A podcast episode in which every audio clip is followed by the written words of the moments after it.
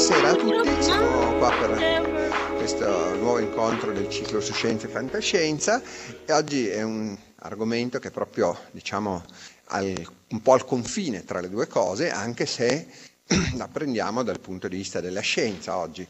Parliamo della ricerca di civiltà extraterrestri, ma eh, appunto la ricerca scientifica che in genere va sotto questo nome di SETI, che poi vuol dire semplicemente Search for Extraterrestrial Intelligence, cioè ricerca di intelligenza extraterrestre, però è diventato un po' un nome famoso, un simbolo, insomma.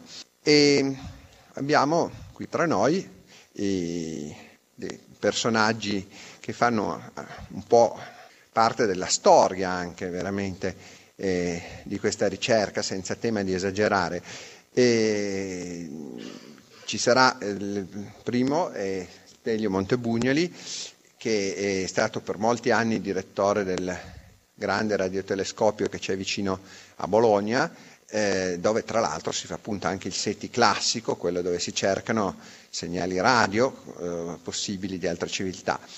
Poi c'è Roberto Crippa che dirige l'osservatorio astronomico di Tradate, un osservatorio di abbastanza giovane, insomma, ma che sta diventando abbastanza famoso, dove spesso siamo anche andati a vedere le stelle, ma dove si fa anche un SETI un po' particolare, SETI ottico, e lui ci racconterà brevemente come funziona questa cosa. E poi c'è Claudio Maccone al centro, che è il, l'attuale chairman del eh, SETI Permanent Committee della Accademia Internazionale di Astronautica, di cui lui è anche tra l'altro direttore tecnico, eh, quindi lui è davvero è un po' la memoria storica anche del SETI, ci racconterà infatti le cose anche un po' da un punto di vista storico. Senza farla lunga io lascio subito la parola a Stelio, no, non senza aver prima ringraziato tutti eh, per la cortesia di essere venuti anche da fuori. Stelio probabilmente ci dovrà lasciare un po' in anticipo perché torna a Bologna. E, e, e ringrazio e, e naturalmente esprimo anche tutta la mia gioia nel vederli perché sono anche amici, oltre che eh, insomma, colleghi e persone con cui ho lavorato tanto, ma sono veramente eh, nel corso di questi anni siamo proprio diventati amici e è un vero piacere averli con noi. Lascio la parola a Stelio. Bene, buonasera a tutti, grazie Paolo.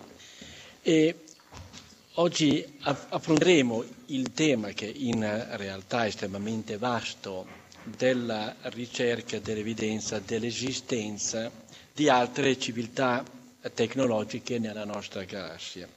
E, in, innanzitutto partiamo con un accenno al satellite Kepler che probabilmente tutti voi avranno sentito parlare, un satellite della NASA eh, lanciato nel 2009 per la ricerca di eh, esopianeti, cioè di, di, pianeti al di fuori del sistema solare e soprattutto la ricerca di quei eh, pianeti che hanno eh, una qualche similitudine con la nostra Terra.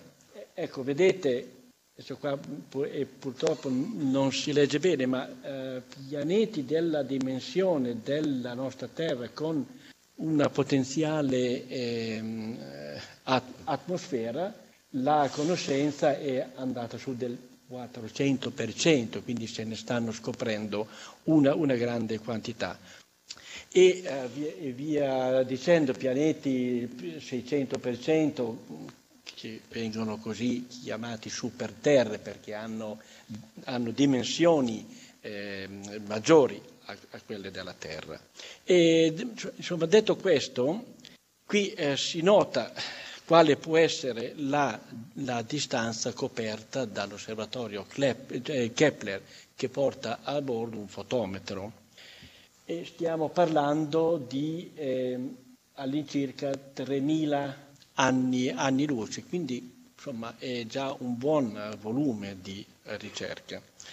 Dunque questa è una, è una prima lista dei eh, pianeti potenzialmente abitabili dove qua sono, eh, insomma purtroppo non si riesce bene a, a leggere, ma sono eh, insomma, messi in ordine di distanza dalla Terra. Quindi eh, abbiamo Tauceti a 12 anni, anni luce, eh, Captain B e insomma Gliese, adesso non stiamo a, a, a, insomma, a nominarli tutti. Poi, eh, tanto per fare un, un, esempio per poi procedere, c'è Gliese 832c, che è stato appunto scoperto da Kepler, è un, è un esempio di pianeta che, insomma, che probabilmente, essendo nella zona abitabile, e, pro, probabilmente potrebbe anche avere una, un'atmosfera, quindi eh, livelli di temperatura tali da poter permettere l'esistenza di acqua, di acqua liquida. Bene, allora abbiamo appena visto che esistono pianeti simili alla Terra come condizioni fisico-chimiche, ora ci andiamo a chiedere qual è lo scenario in cui si muove il SETI nella sua ricerca. E questo, bene, ovvia, ovviamente noi consideriamo solo la Via Lattea, solo la nostra galassia, e questa è, un, è una galassia simile alla, alla, nostra, ovviamente ci siamo all'interno, non, non potremo mai scattare una fotografia come questa, ma è simile ed è una galassia che ha, è una dei 100 miliardi di eh, galassie che popolano appunto l'universo e contiene circa cioè, oltre 200 miliardi di stelle e ha, e ha un diametro che è 100.000 anni, anni luce. Ma noi dove siamo? Ecco, se, se, questa fosse la foto della, cioè, della nostra galassia, Varese è qui circa, ed è a 80.000 anni luce dall'altro, eh, cioè, dall'altro lato della galassia stessa. Quindi lo scenario è una, è una, della ricerca, il volume di ricerca eh, di quello che è il, il programma SETI è una, è una sfera attorno a, a, questo punto di non più di 500-1000 anni luce. La nostra tecnologia, sto parlando del campo radio, la nostra tecnologia, a, meno che ET non trasmetta poten- cioè con potenze a radiofrequenza incredibilmente alte, ma con la nostra tecnologia, ammesso che ET trasmetta eh, diciamo, poten- con potenze ragionevoli, non arriveremo oltre i 500-1000 anni luce. Quindi è un piccolo volume in confronto a quelle che sono le dimensioni della Via Lattea. Ecco, come verificare la presenza di ET? Bene, in- iniziamo ad addentrarci in quello che è il programma SETI. L'unico modo per poter eh, verificare la presenza di, di, forme di vita extraterrestre, ovviamente eh, esseri in possesso di un'opportuna tecnologia che gli permetta di rilasciare segnali elettromagnetici nello spazio, sia eh, volutamente oppure casualmente, come stiamo facendo noi oggi, trasmettiamo poi, e poi vedremo un po' più avanti. La, la nostra tecnologia oggi ci permette, ci, ci dà la possibilità di ricevere dei segnali elettromagnetici, ovviamente provenienti dallo spazio, su tutte le bande che costituiscono lo spettro elettromagnetico. Lo, lo, spettro elettromagnetico è composto da bande di frequenze all'interno delle quali operano oggetti che noi nella maggior parte dei casi usiamo giornalmente. Abbiamo, sono, abbiamo le onde estremamente lunghe, quindi bassissime frequenze, che, che sono so, c'è l'Enel, l'A50S, le grandi linee di trasmissione. Poi abbiamo tutta la banda radiofrequenza che è quella che noi in pratica con il, con il cellulare, radio, la televisione, i radar, cioè tutti i giorni usiamo. Poi c'è, c'è la banda degli, dell'infrarosso e della luce visibile, che ovvi, ovviamente anche questa c'è, c'è abbastanza, ehm, eh, siamo ab- abituati a usare eh, insomma, mezzi ottici. Poi c'è la, la banda che è quella a frequenza più alta e la più energetica, che è quella che comprende i raggi X e i, i vari raggi gamma, dall'ultravioletto in su sono radiazioni ionizzanti nel senso che sia effetto d'accumulo, mentre dall'ultravioletto in giù non si ha accumulo, anche se insomma, con certi livelli di energia bene non fanno. C'è, nasce un primo problema. Non tutte le bande che costituiscono lo spettro elettromagnetico arrivano a terra. Quindi, come potete vedere, le eh, bande di frequenza che arrivano dal, cioè dal cielo, solo la banda ottica e la banda radio non vengono filtrati o bloccati dall'atmosfera. Quindi con osservatori a terra o di tipo ottico o di tipo radio, noi possiamo osservare il cielo, cioè non abbiamo lo schermo dato dalla, eh, dall'atmosfera. Chiaro è che se, se, se vogliamo eh, lavorare o radi X o gamma o eh, in, in, infrarosso o anche nelle bassissime frequenze, ad esempio le, v, le VLF, noi dobbiamo installare il nostro il nostro osservatorio su un satellite che orbita al di fuori eh, della Terra. Ecco, cosa cercare? Anche qui ci stiamo addentrando sempre più nel, nel, progetto, nel programma SETI. Abbiamo appena visto che a Terra arrivano solo le radiazioni luminose e le onde radio. Quindi l'unica maniera per poter dire o per verificare l'eventuale presenza di ET è quella, ripeto, con osservatori a terra, di cercare o radiazioni luminose, quindi con, con telescopi ottici, raggi laser eh, continui impulsati, quello che è quindi dei segnali eh, luminosi o segnali radio. È chiaro che se ET è, eh, è in possesso di una, di una, tecnologia che gli permette di trasmettere dei, dei potentissimi eh, raggi luminosi, eh, laser, ecco, noi da terra siamo in grado, con un telescopio come stanno facendo i, i nostri colleghi amici di Tradate, eh, siamo assolutamente in grado di eh, rivelare questi, cioè questa emissione di, eh, di segnali in campo ottico.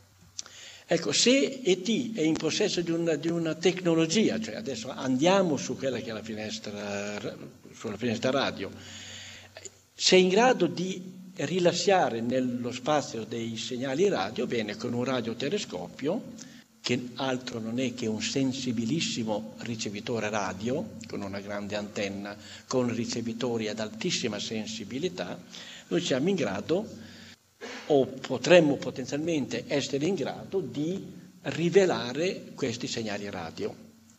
Andiamo, andiamo avanti con il, il, il chiederci con cosa cerchiamo i segnali radio alieni, nel senso che tipo di segnale radio noi ci aspettiamo. Io da questo momento in poi entro in, in quella che, che, è la finestra radio, in quella che è l'utilizzo delle antenne radio astronomiche per il SETI. Bene, allora noi a medicina abbiamo una, una certa serie di strumentazioni, qui potete vedere la, la Grande Croce del Nord, che è uno fra i più grandi radiotelescopi del mondo, insomma grande come cinque campi da calcio, come area collettrice, quindi se ha un'area collettrice molto grande vuol dire che ha una sensibilità molto alta e ha, e ha grandi dimensioni, anche se qua sì, non, è, non, essendoci termini di paragone non è, non è possibile rendersi conto. Eh, questi sono 640 metri per eh, quasi 600 metri, 564. Beh, in, in questa immagine qui ci sono due tecnici che stanno lavorando allo, allo specchio, che è formato da 2000 km di fili metallici, e quindi qui vi, po- vi, po- vi potete rendere conto eh, meglio delle dimensioni effettive dell'antenna. Poi a, a medicina abbiamo la parabola da 32 metri. Qui, qui, c'è la signora delle pulizie per darvi un termine di paragone e questa in, in pratica è una delle antenne italiane che entra a far parte per quattro mesi all'anno della rete VLBI, dell'interferometria internazionale europea. Ecco, questa invece, poi, ehm, chiedo scusa, sono andato troppo avanti. Ecco, poi di antenne come, come questa di medicina ne abbiamo una perfettamente identica a Noto, provincia di Siracusa. Poi abbiamo il, um, il, Sardinia Radio Telescope che è un 64 metri che non è ancora è in, è in fase di uh, commissioning, di messa a punto e ASRT, il SETI, non è ancora attivo al momento, si spera che in un futuro uh, relativamente vicino possa partire. Ecco, per l'INAF il costo del SETI deve essere quasi zero. Abbiamo pochi fondi per le ricerche canoniche, non ci possiamo permettere di eh, spendere soldi per andare a, a ricercare ET. Per farlo costare poco, o, cioè quasi zero, si lavora in uh, parallelo alle osservazioni in corso senza perturbarle e si archiviano tutte le radio le radiointerferenze, che sono un po', eh, cioè che costituiscono un po' il grande problema della radioastronomia. E come l'inquinamento luminoso lo è per l'astronomia ottica, le interferenze radio sono, cioè, rappresentano un grande pro- problema per la radioastronomia. Quindi, operando in parallelo alle osservazioni in corso, mentre i radioastronomi appunto osservano, il sistema macina milioni di dati ogni secondo eh, cercando un uh, segnale non di origine naturale come vengono ricevuti dai radiotelescopi tutti i giorni, ma un uh, particolare segnale di chiara uh, segnatura art- artificiale, tipo, ved- cioè vedremo dopo, una portante radio. Ecco, questo sistema lavora appunto in, in parallelo alle osservazioni in corso. Mentre i radioastronomi effettuano le loro ricerche, noi eh, andiamo ad aumentare ogni giorno quelle che sono le dimensioni del nostro archivio radiointerferenze e poi si effettua un'elaborazione dati per, per, cioè per vedere se in quella posizione, in quel momento, a quella frequenza ci sono segnali di chiara origine artificiale. Ecco, io vi, vi, sto parlando di segnali di chiara origine artificiale. Cosa vuol dire? Che noi ci, insomma, eh, ci immaginiamo, pensiamo che ET, se si vuole volutamente far sentire, eh, possa trasmettere un, un segnale monocromatico, una, una, portante radio, perché? Eh, ov- ovviamente perché in natura non esistono portanti radio, cioè in radioastronomia non, non, si sono mai viste portanti radio perché tutti i vari meccan- cioè meccanismi attraverso i quali si generano le onde radio non generano assolutamente eh, portanti radio. Cosa vuol dire portante? Se io vi, vi, vi, volessi fare un esempio non radio ma acustico che, che è simile, una, una portante radio ecco, è una specie di tono ve la, ve la ritorno.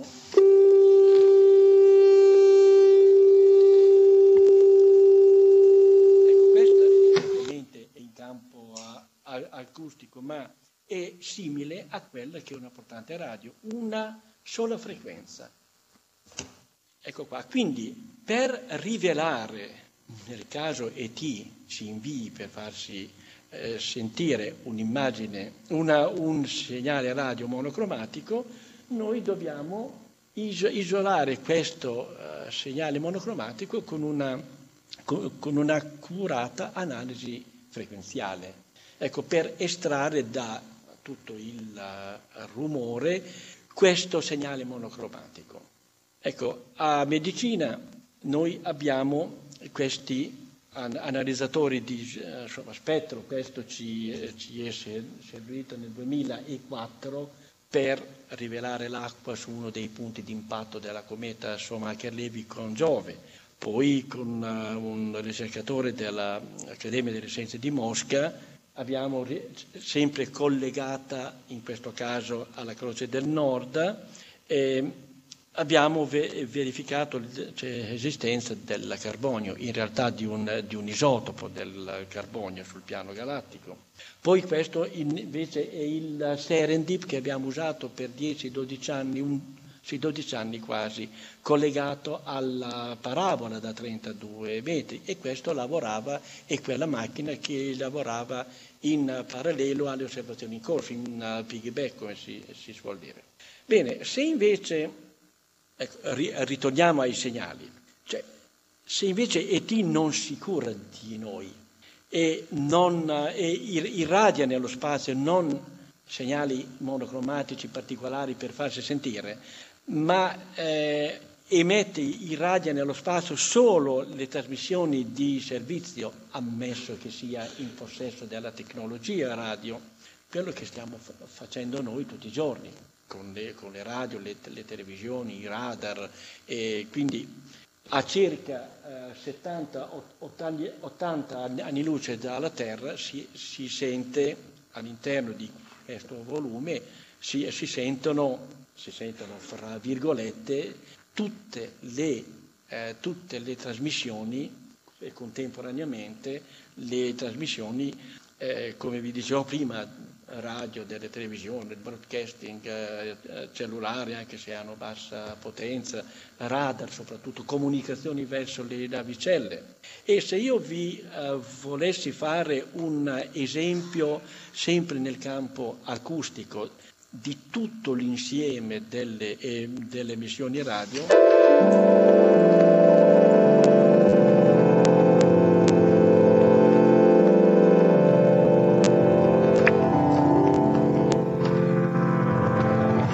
Ecco, questo è l'analogo ac- acustico del, cioè dell'insieme di una grande quantità di frequenze.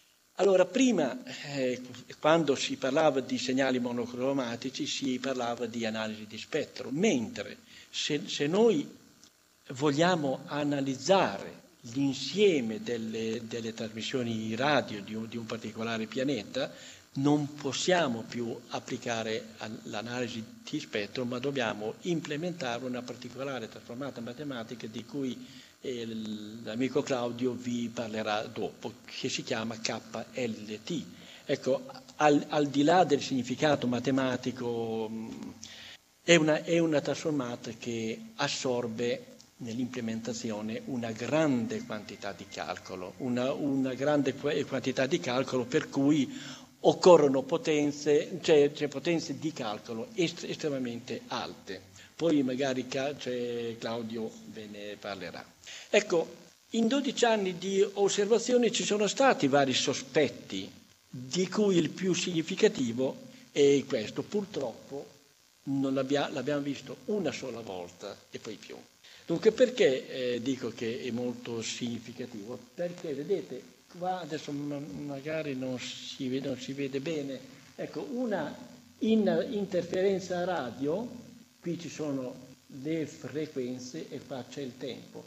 Una, un'interferenza radio rimane sempre alla stessa frequenza o in una banda di frequenze cioè, e quindi non c'è uno scivolamento frequenziale. Mentre guardate questa, cioè, era perfettamente monocromatica, ma ha avuto qua uno, uno scivolamento verso in basso, poi, quindi qua stiamo parlando di effetto Doppler. Poi eh, apparentemente sembra che l'oggetto che emetteva questa eh, c'è questo segnale radio, sembra essersi eh, fermato, poi qui è scivolata verso l'alto, poi fermo.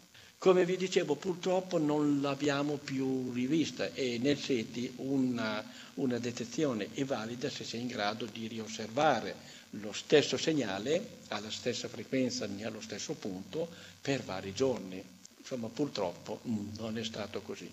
Ma insomma l'abbiamo guardato, riguardato, analizzato, è, è, è veramente intrigante come segnale, non è un'interferenza radio, però non siamo in grado di dire, sì siamo in grado di dire, avve, veniva alla data ora quella frequenza da quel punto su cui non abbiamo più purtroppo visto nulla, quindi non siamo in grado di dire cos'era peccato.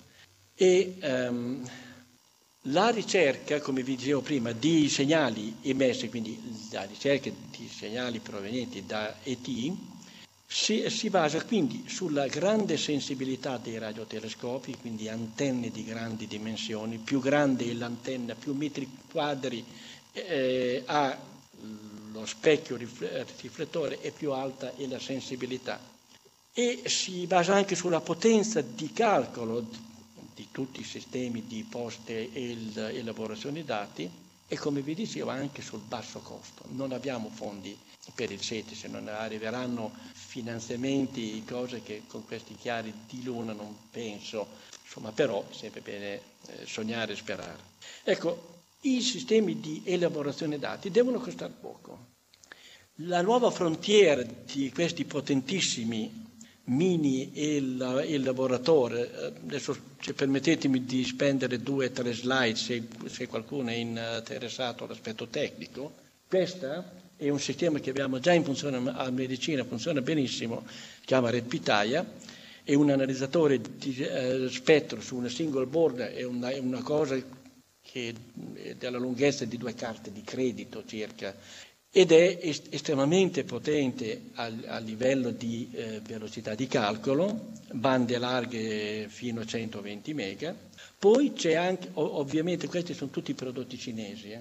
e sempre come, e anche questo penso sia cinese, c'è l'adatteva parallela Epifani che costa 2, 250 dollari e ha, una, e ha una velocità di calcolo che, che, va da 15 giga operazioni, quindi miliardi di operazioni, fino appena usci, uscirà la nuova versione di questo chip che è un cluster di nodi RISC, se qualcuno di voi si interessa di informatica sa cosa sono, insomma è estremamente potente come calcolo, attualmente abbiamo 16 CPU la nuova ne avrà 64 e con quella arriveremo a 90 miliardi di operazioni ogni secondo, soprattutto con bassissimi consumi, perché di norma la velocità di calcolo va di pari passo con il consumo. Queste no, con un watt mi pare che abbiano circa 20 gigoperazioni.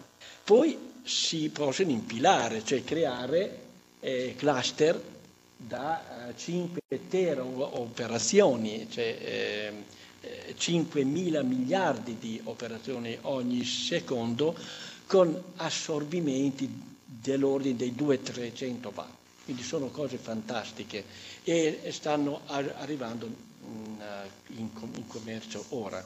Sto andando verso la fine, ma un'altra domanda che ci potremmo fare, molto importante, è ma noi possiamo, potremmo comunicare con ET? E qui la risposta è no, cioè, almeno allo, allo Stato nostro, ma io, ma io, penso anche in un uh, futuro. Perché? Eh, cioè, cercare di comunicare con ET, noi eh, dobbiamo fare i conti con la distanza. Al di là del codice, noi sappiamo l'italiano, io, io sono romagnolo, conosco bene il, il romagnolo, ma ET, mh, mm, sì, noi il linguaggio di di ET non lo, conos- non conosciamo assolutamente. Iniziamo dal tempo, se noi, ovvia, ovvia, ovviamente è, una, è un esempio anche un po' stupidino, insomma, però rende l'idea. Se, se noi ad un certo punto sapessimo che su Andromeda, in un certo punto d'Andromeda, per vari motivi, eh, sappiamo che c'è ET, Bene, trasformiamo una, una, grande antenna di un radiotelescopio in trasmettitore, che si potrebbe fare e eh, cioè tecnologicamente non sarebbe un problema, e, ma, e mandiamo un segnale d- e, del tipo e l'AET come stai?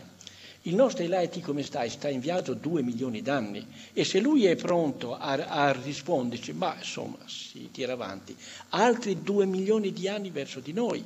Quindi un semplicissimo ping pong di questo genere porterebbe via 4 milioni di anni, ma questo succede anche con le stelle vicine a noi. Se andiamo a, a guardare eh, una, una di, quelle, di quei esopianeti che a, a 50, 60, 20, 30 anni luce, comunque il nostro segnale sta in, sta in viaggio per quel tempo lì. Quindi non è possibile. Non è possibile anche perché non, non conosciamo il codice, non, non, siamo in grado di... Ecco, a proposito di codice, eh, vedete questo io lo faccio vedere cioè, da vent'anni perché rende bene l'idea. Questo è un fax che riceveva che ha ricevuto un professore cinese che ha lavorato a medicina per, anni, per, cioè per due anni, vent'anni fa.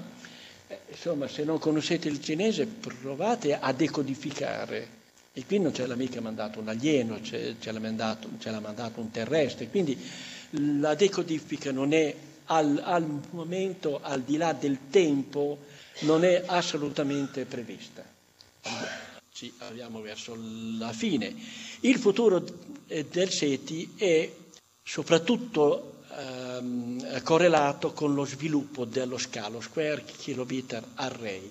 Se andate a questo indirizzo vi si apre un mondo che è il nuovo radiotelescopio globale. Io ci ho lavorato per, per dieci anni dal 2002 al 2012 e per, lo, per, gli studi di fattibilità. Ora la costruzione è iniziata parte in Sudafrica e, e l'altra parte in, in, Australia, nella parte ovest. E ecco, sarà formata da tante antenne cioè, distribuite su un'area di migliaia di chilometri, sia Sudafrica che Australia, che però tecnologicamente sono diversi in funzione della banda che andranno a coprire. SCA inizierà a lavorare verso il 2025, io penso che un po' più tardi perché è una sfida tecnologica terribile. Pensate che cioè per, per, poter leggere i dati raccolti dallo SCA in una giornata, per essere letti diciamo, potenzialmente da un iPod, beh, questo impiegherebbe 2 milioni di anni per uh, vaccinarli tutti. Quindi sono sfide a, livello di eh, progettazione d'antenne, di trasmissione dati, soprattutto di post-elaborazione. Il, il, il, core di calcolo di tutte e due, l'australiano e quello sud, sudafricano, eh, se non cambia la tecnologia, con, appunto con l'attuale tecnologia, oggi assorbirebbe 80 megawatt, ovviamente in mezzo al niente. E, ehm, ho, di, ho, dimenticato di dirvi che so, sono cinque i poli che ci stanno lavorando, Le, insomma, l'Europa, cui ci siamo noi, francesi, inglesi, tedeschi e spagnoli, poi c'è la Cina, l'Australia, il Sudafrica e ovvio, ovviamente il Canada che è stato uno dei, insomma, tra i promotori. Ok, ultima slide, volevo farvi vedere, cioè, questa è, un'immagine, io sto con Claudio all'UNESCO nel marzo del 2014 abbiamo presentato quello che, che è l'approccio eh, italiano al SETI e il, il, prossimo marzo c'è un, un, altro meeting in cui noi andremo a, a raccontare quelli che sono stati, eh, i, cioè, sono stati gli avanzamenti dall'anno scorso a, al, cioè dall'anno scorso, da questo marzo al, al prossimo marzo. Ecco, termino con una slide che uso, che uso sempre perché rende molto l'idea. Il SETI è una grande sfida scientifico-tecnologica per l'uomo. Se fino ad, ad oggi non abbiamo ancora rice, ricevuto nulla, non è perché non c'è, non c'è nulla, po- ma potrebbe essere perché abbia, abbiamo guardato nel modo nel momento o, o, nel punto sbagliato, questo vale sia per i telescopi ottici che per i radiotelescopi. Quindi, insomma, anche se tra 50 anni eh, saremo in queste condizioni, noi dovremo continuare, perché come eh, diceva Martin Ries, la, eh, cioè, la mancanza eh, dell'evidenza non significa l'evidenza della mancanza, se non vediamo nulla non vuol dire che, che ET non c'è cioè potrebbe solo avere sbagliato metodo, approccio nella ricerca.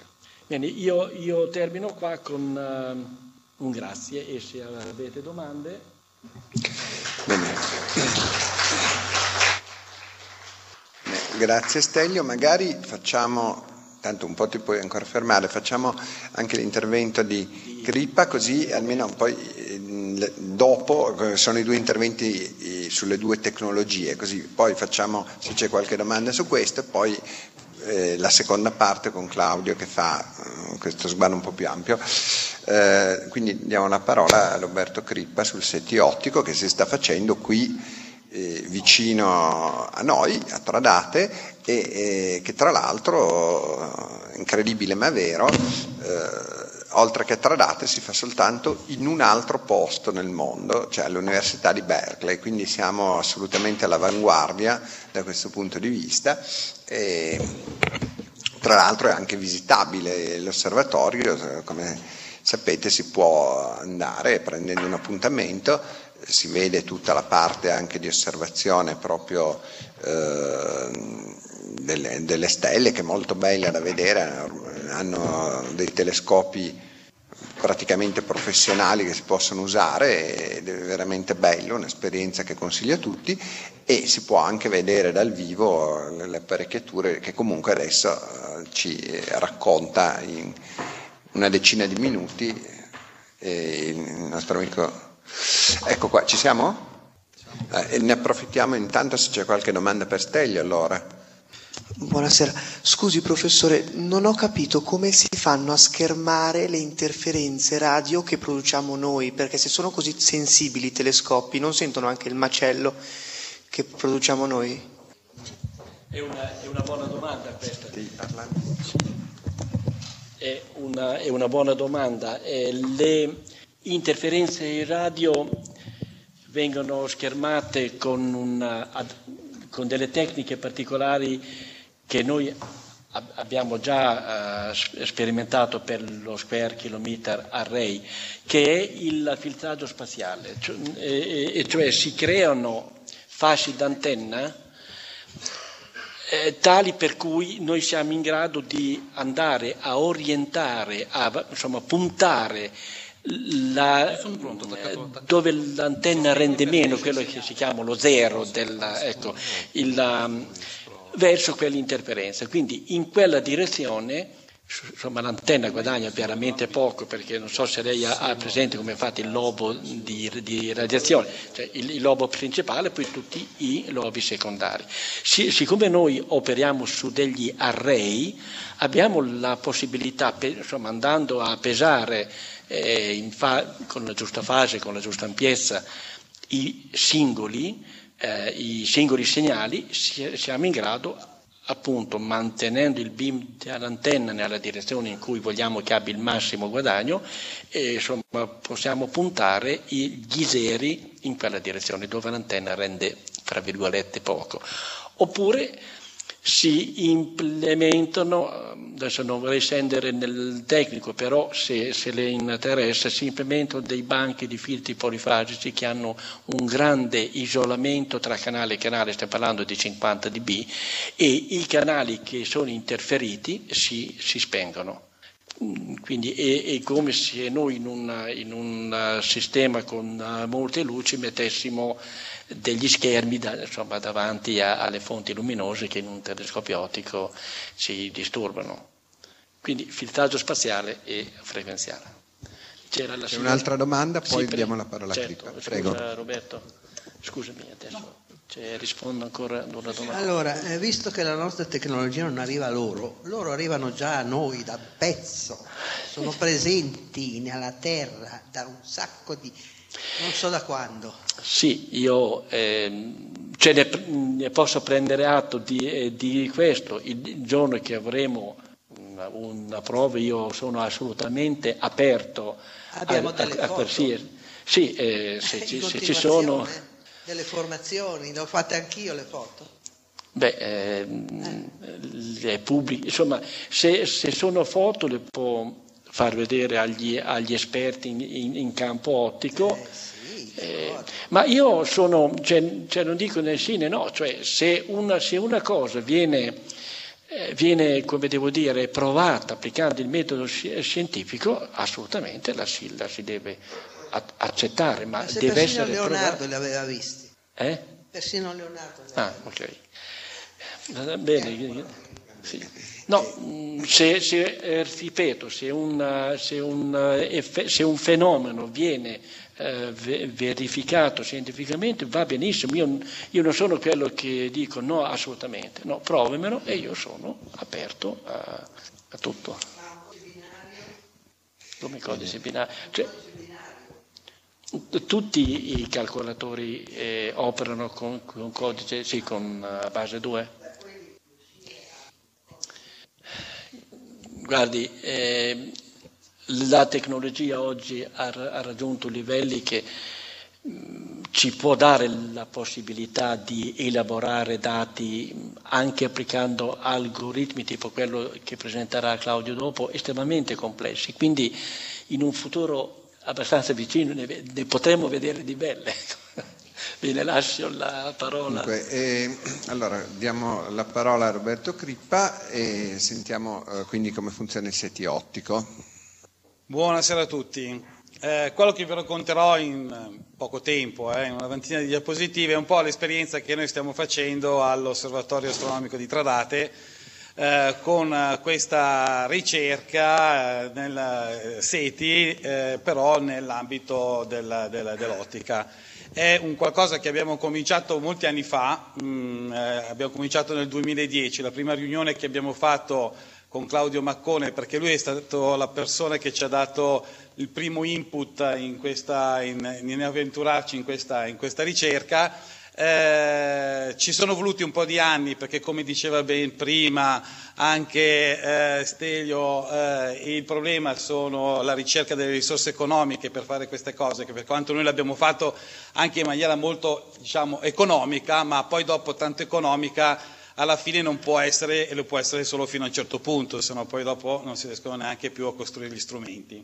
Eh, come si diceva bene prima, eh, il- questo tipo di ricerca è stata fatta eh, negli anni mh, prima del 2010, adesso vi racconterò anche qualcosa, questo non va avanti, non andiamo avanti con questo, eh, anche in altre università con le quali noi abbiamo avuto contatto e con le quali abbiamo avuto anche uno scambio eh, di, non solo di idee ma anche di idee tecnologiche, cioè come costruire gli strumenti per poter eh, fare, per poter riuscire a raccogliere eh, questi eventuali eh, diciamo, fasci laser che eh, ci provengono da qualche parte eh, dallo spazio. Eh, vedete, il principio è molto semplice. Eh, mm, siccome diciamo che prima di questo momento non si poteva fare e non si poteva neanche pensare di poter progettare dei- de- degli strumenti per poter riuscire a raccogliere degli eventuali fasci laser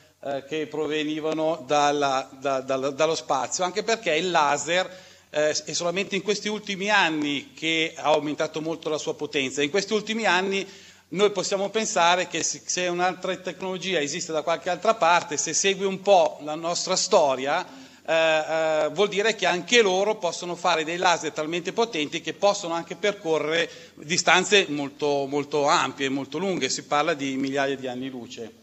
Eh, quindi il, il rivelatore, il principio di base è scritto lì, rilevare pacchetti di fotoni ipoteticamente emessi da potenti laser, distinguendoli, da- distinguendoli dalle sorgenti naturali, Eh, quindi che possono essere la radia- la radiazione di fondo, le, le stessi fotoni che emette la stella dell'eventuale pianeta che in quel momento ci sta girando intorno e da fotoni provenienti dalle stelle vicine al pianeta presumibilmente abitato. Quindi il concetto è praticamente questo. Se esiste una civiltà extraterrestre intelligente che, eh, su, un, su una su un pianeta che gira intorno a un'eventuale stella, noi guardando in quella direzione, oltre diciamo, a eh, sorgenti, altre, le, le, diciamo, eh, le le- le sorgenti spurie, oltre ai fotoni del Sole, noi dobbiamo essere in grado di poter riconoscere se in tutti questi fotoni che a noi ci stanno arrivando ci, ci sono, anche un- ci sono anche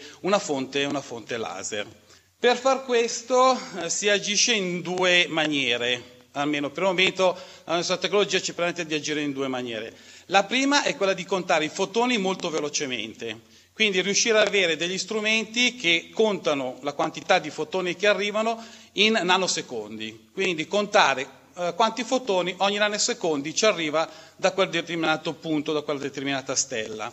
Eh, noi sappiamo quella stella come è fatta, sappiamo anche eh, quanti fotoni possono emettere e, e, quindi da quella stella noi ci eh, pensiamo che arrivino un certo numero di, eh, di fotoni.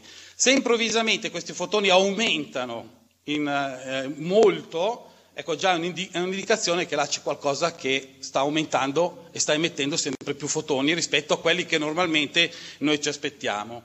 Eh, inoltre questi fotoni devono essere eh, coincidenti, cioè coerenti, cioè quindi devo avere non un rilevatore ma più rilevatori che allo stesso tempo rileve, rilevano gli stessi fotoni, in maniera che non riesco a eliminare più più, il più possibile quelli che sono i fotoni eh, spuri. Questo è il principio proprio generale. Poi costruire gli strumenti, questo vabbè, diventa un po' più difficile. Vedete, il primo che ha, ha costruito questo strumento è stato l'Università di Howard nel 98, mettendo due rivelatori, proprio per il discorso della coincidenza che vi dicevo prima. E eh, dopo il 98, anche, vedete, anche Barclay nel 2009 costruì un nuovo rivelatore e passare da eh, di dieci anni di differenza, vi assicuro che le tecnologie, come avete anche visto prima eh, con, eh, con, con Stereo Montebugnoli, eh, come cambiano, con tre, livera- con tre, rilevatori, cioè tre, live- tre rilevatori che eh, allo stesso momento raccolgono gli stessi eh, numero di fotoni. Noi ci siamo ispirati a questo ed è stato con l'Università di Berkeley che noi abbiamo avuto dei contatti, grazie anche a Claudio Maccone, eh, sono stati molto disponibili a far questo, eh, anzi erano ben contenti eh, di, di, trovare qualcuno che fosse interessato a questo tipo di, eh, di ricerca, eh, che noi cioè, ritenevamo assolutamente una cosa da fare. Cioè, noi arriviamo da, da conosciamo diciamo, Claudio e Stelio da, tan- da tanto tempo, vi ricordo che ancora con, a Trate c'è il gruppo astronomico tradatese, qua c'è anche il presidente, eravamo andati la prima volta a, a medicina, si era già parlato no, di queste cose, cioè già era un po' insito in, in queste, nelle, nostre, nelle, nostre, cose. Quindi eh, ci è venuto quasi naturale dire, vabbè, se possiamo lo facciamo.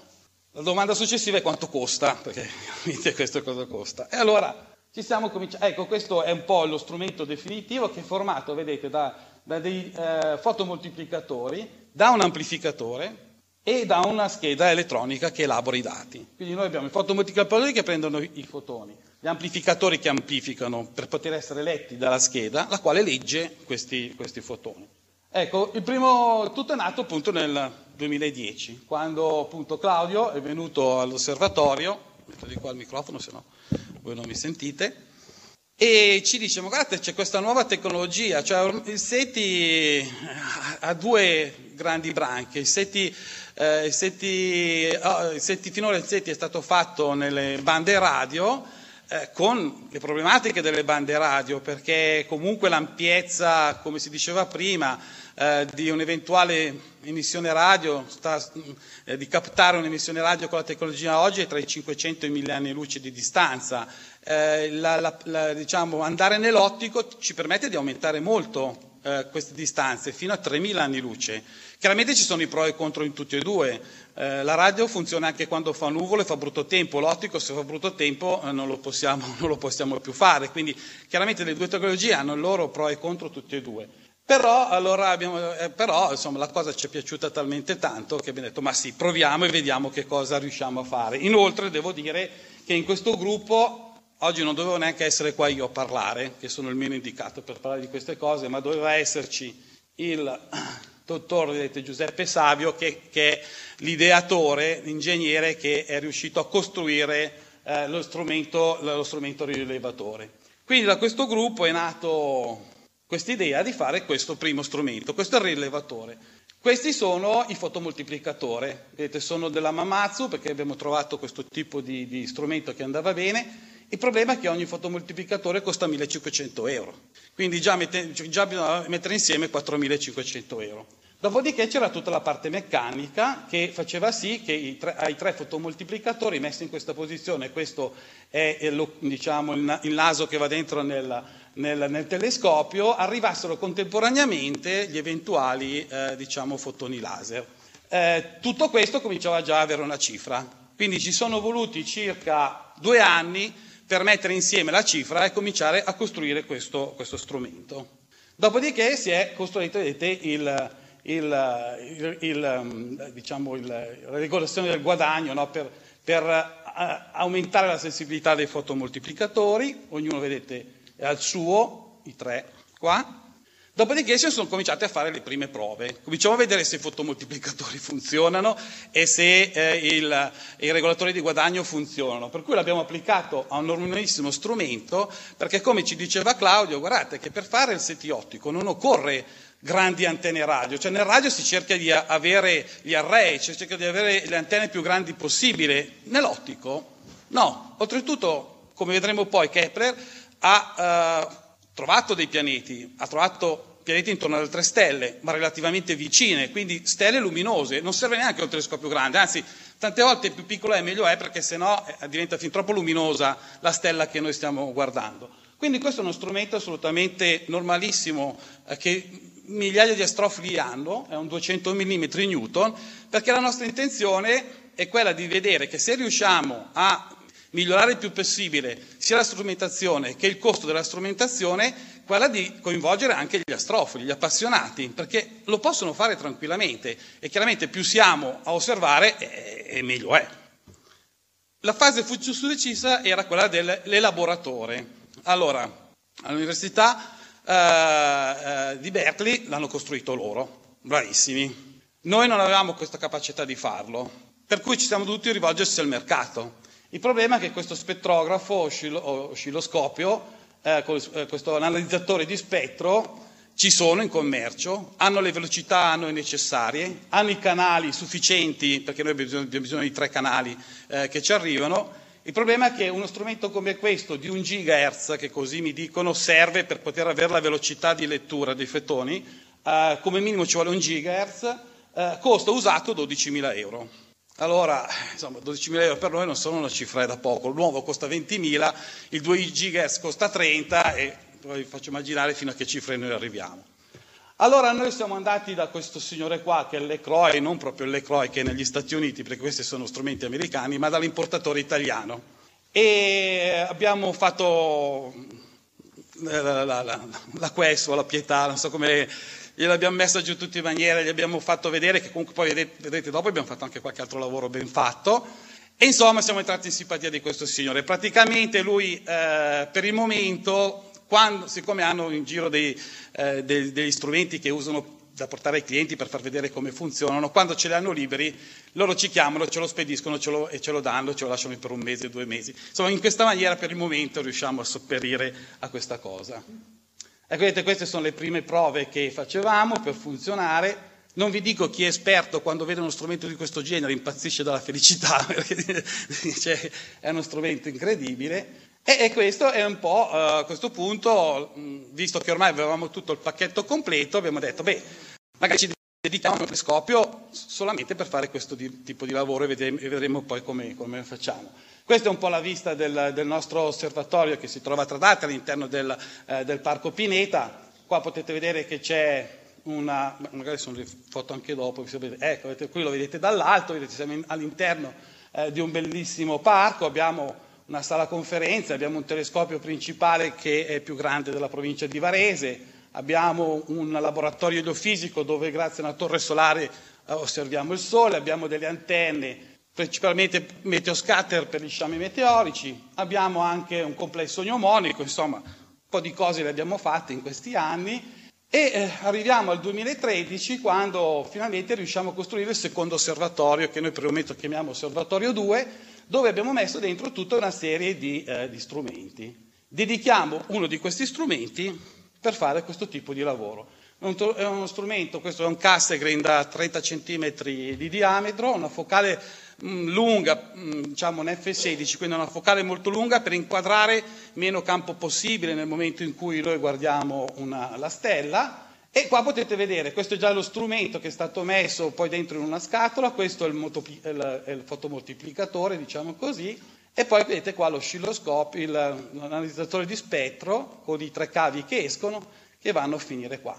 Questo telescopio chiaramente ha il suo il suo, il suo, telescopio di guida, punta in maniera automatica, ormai i telescopi eh, eh, moderni sono tutti collegati al computer, al computer gli si dice tu vai a vedermi questa stella, punta di qui, punta di là e lui fa tutto quello e noi possiamo analizzare un certo numero di stelle.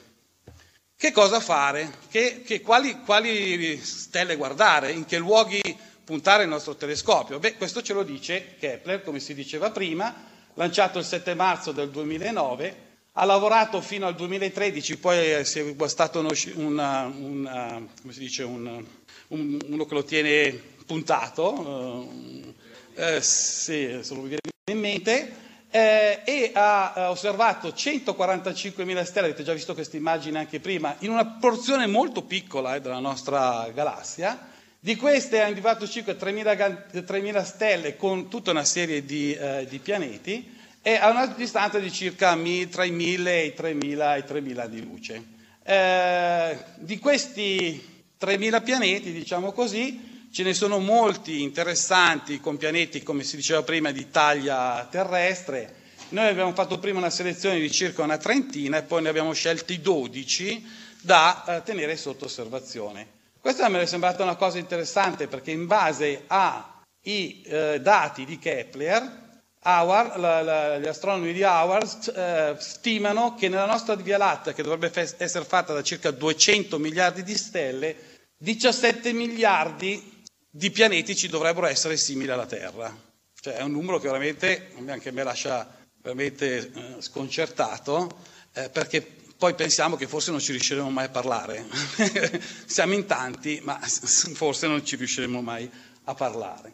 Ecco, il, il, eh, gli esopianeti o i pianeti simili ai terrestri sono sempre aumentati, inizialmente era qualcuno, poi sono diventati una dozzina, poi una ventina, poi una trentina, continuano a aumentare questi pianeti e sicuramente nelle missioni successive a Kepler aumenteranno ancora. E eh, queste sono, diciamo, le stelle del catalogo Kepler COI, è un sottocatalogo di Kepler. Eh, mh, abbiamo trasformato eh, da questo catalogo che è completamente diverso in GSC, che è un catalogo invece dove eh, possiamo averlo nel, in tutti i planetari virtuali che si usano per puntare i telescopi. Abbiamo scelto queste 12 eh, stelle e queste 12 stelle noi in, a ciclo le contiamo a osservare. Puntiamo una stella, rimaniamo lì un quarto d'ora, puntiamo la seconda un quarto d'ora, la terza un quarto d'ora. È un po' come si faceva una volta quando gli astrofoli potevano, la ricerca delle supernove. Eh, eh, una volta, adesso ci sono tutti i telescopi automatici professionali e hanno tolto quasi la, quasi la possibilità di trovare supernove ai non appassionati, ma in realtà si sceglieva un certo numero di galassie e continuamente e a, a giro si osservavano. Se si era fortunati si capitava poi in quella galassia nel momento giusto, nel posto giusto, che esplodeva una supernova e tu scoprivi una supernova. Infatti adesso quello che noi stiamo facendo è automatizzare questa cosa, cioè praticamente quello che noi vogliamo arrivare, mentre adesso usiamo il mouse puntando sul schermo per dire al telescopio vai su questa stella e poi vai su quell'altra e sono costretto a stare lì, adesso ormai stiamo facendo una routine, così, così si dice, dove noi metteremo dentro queste 12 stelle e il telescopio, io vado là, schiaccio un bottone, il telescopio che già tutto perfettamente a posto, eh, farà il giro in continuazione, finché la notte lo permette, di queste stelle in continuazione, lasciando lì un quarto d'ora, 20 minuti, poi magari cambieremo i tempi, adesso poi questo lo discuteremo. Quello che, cos'è che ci aspettiamo? Di trovare questo. Questo l'abbiamo simulato chiaramente. Vedete i tre colori sono i tre canali, tutti coincidenti nello stesso momento, gli è arrivato un fotone che, che ha coinciso esattamente su tutti e tre i fotomoltiplicatori. Quello che ci aspettiamo sono tanti di questi. E più sono, eh, più ci indicano che lì c'è, c'è, qualcuno che sta facendo qualcosa. Cosa facciamo noi per gli seti? Beh, insomma, ha, quando li ho messo giù, poi alla fine non, ce n'erano anche altri. Abbiamo ad esempio fatto il congresso Seti Italia nel 2011 all'osservatorio. Quindi cercato, cerchiamo di divulgare un po' queste, queste cose, perché purtroppo, è, come avete visto anche prima, è sottile eh, il filo su cui eh, si, noi parliamo di queste cose, no? eh, come voi potete ben immaginare. Abbiamo fatto molti comunicati stampa anche di quello che noi facciamo, la didattica, ad esempio nelle scuole abbiamo un progetto di astrobiologia, eh, facciamo degli articoli anche su delle riviste, eh, ci siamo presentati anche a dei convegni come quello di San Marino proprio organizzato da, uh, da Claudio Mattone o quello adesso di quest'anno a Toronto che ha avuto un grosso, un grosso, riscontro, un grosso successo per i, per i, lavori che noi abbiamo portato, per il nostro lavoro che noi abbiamo portato. Ecco, ho finito. Eh? Perché ci piace questo? Ma io ho trovato una frase eh, che eh, non è mia, è di qualcuno che anche non c'è più, eh, e, e, mi diceva, ma no, senti, noi dobbiamo farlo, dobbiamo farlo, perché comunque è un progetto scientifico fondamentale per la storia nella storia del pensiero umano. E per me questo è assolutamente vero ed è quello che ci eh, così, porta avanti in questo, in questo lavoro. Grazie.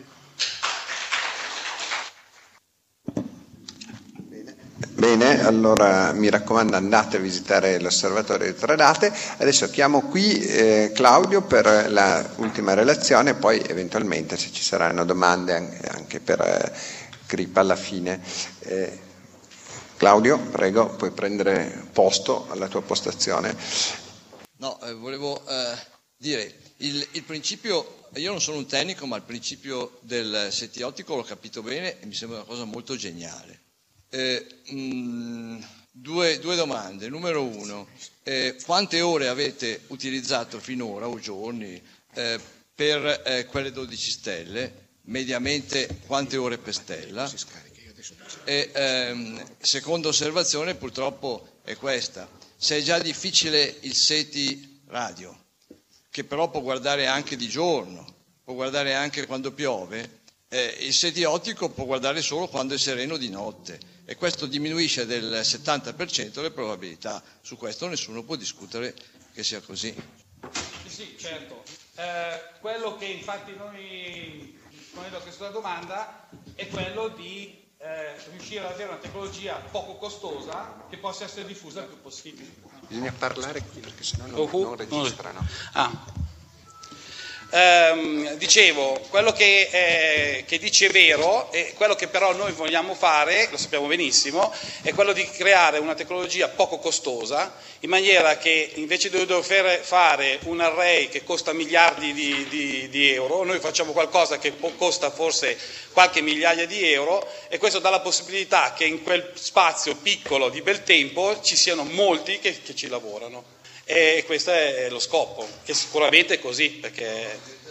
Sì, no, certo, vabbè, ma la notte man mano gira nel mondo, cioè la nostra, la nostra, la nostra voglia è di espanderlo in tutto il mondo, cioè se tutto il mondo avesse eh, questi strumenti relativamente semplici da usare, la notte diventa continua, quindi è, è, è la discussione della diffusione. E poi l'altra cos'era?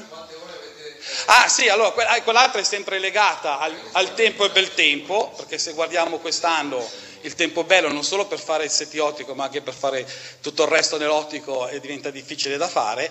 Eh, adesso attualmente penso che avremmo fatto eh, una ventina di sessioni osservative e queste 12 qui, queste 12 eh, stelle vanno in un quarto d'ora, quindi diciamo le avremo in una sera se poi dipende se è estate o se è inverno, che d'inverno è più lunga e d'estate è più corta, eh, si osservano due o tre volte ogni, ogni notte. Quindi... una stella puntata 24 ore su 24 sì. E, eh, sì. Se no, quando io punto quello... Eh, lo so, certo, il concetto è un po' come quello che dicevo prima della ricerca delle supernove cioè noi ci siamo un po' fatti su qualcosa di, di, eh, eh, di concreto che, che, è stato usato per decine di anni da parte degli appassionati. Cioè quello di, della ricerca delle supernove era quello di scegliere un certo numero di supernove e poi queste continuare a osservarlo. È chiaro che eh, siamo sempre lì, se fossimo invece di osservare 200 eh, diciamo, galassie o 200 stelle e avere un telescopio, abbiamo 200 telescopi che guardano le 200 galassie o le 200 stelle, io posso puntare sempre quella stella e seguirla tutta la notte. Dunque, c'è qualche altra domanda? Sì, un attimo. Eh, dunque, a differenza del, del SETI classico, il SETI ottico però prevede una, una ipotesi fondamentale, che qualcuno emetta dei segnali. Certo. Perché ovviamente se... sì, sì, no, certo, è ovvio. Cioè, il, eh, quello che il, il, concetto iniziale, non so se è, sta, è passato, è quello di pensare che l'eventuale eh, diciamo, civiltà tecnologica che c'è dall'altra parte eh, sia pari alla nostra. Già, noi non possiamo ad sapere fra dieci anni, magari il laser non si userà più, ci sarà che so, i maser piuttosto che altri tipi di, diciamo, di, di strumenti. No? Quindi quello che noi facciamo è pensare che se esiste un'altra civiltà intelligente non si discosti molto dalla nostra intelligenza, il che già anche questo è già un presupposto un po' difficile da dire, e quindi che anche la tecnologia sia simile alla nostra. Siccome noi abbiamo dei laser oggi che confinano il plasma per le fusioni eh, nucleari e che possono tranquillamente, se utilizzati e lanciati verso anche una di queste stelle, arrivare a 1000, 2000, 3000 anni luce di distanza, presupponiamo che questo. Anche perché comunque eh, anche Kepler arriva fino lì, quindi anche noi non è che siamo andati a scegliere eh, dei, delle stelle a casaccio, siamo andati a scegliere quelle che Kepler ci ha detto ci sono pianeti taglia terrestre nella zona di vivibilità eh, e quindi con la possibilità che ci sia l'acqua e tutti i discorsi che ci vengono dietro. Sì, però è anche vero che noi non mandiamo segnali verso le stelle. No, no, no, noi siamo e passivi. L'altra, siamo... l'altra domanda era, ma che gamma di frequenze coprite? Ah, eh, questo è già un po' più difficile fare la domanda a me perché non sono eh, l'ingegnere, io non sono un ingegnere, quindi non le so dire. Io arrivo fino a capire che hanno bisogno di un analizzatore di spettro da un GHz perché quello permette i 9 nanosecondi di conteggio dei fotoni.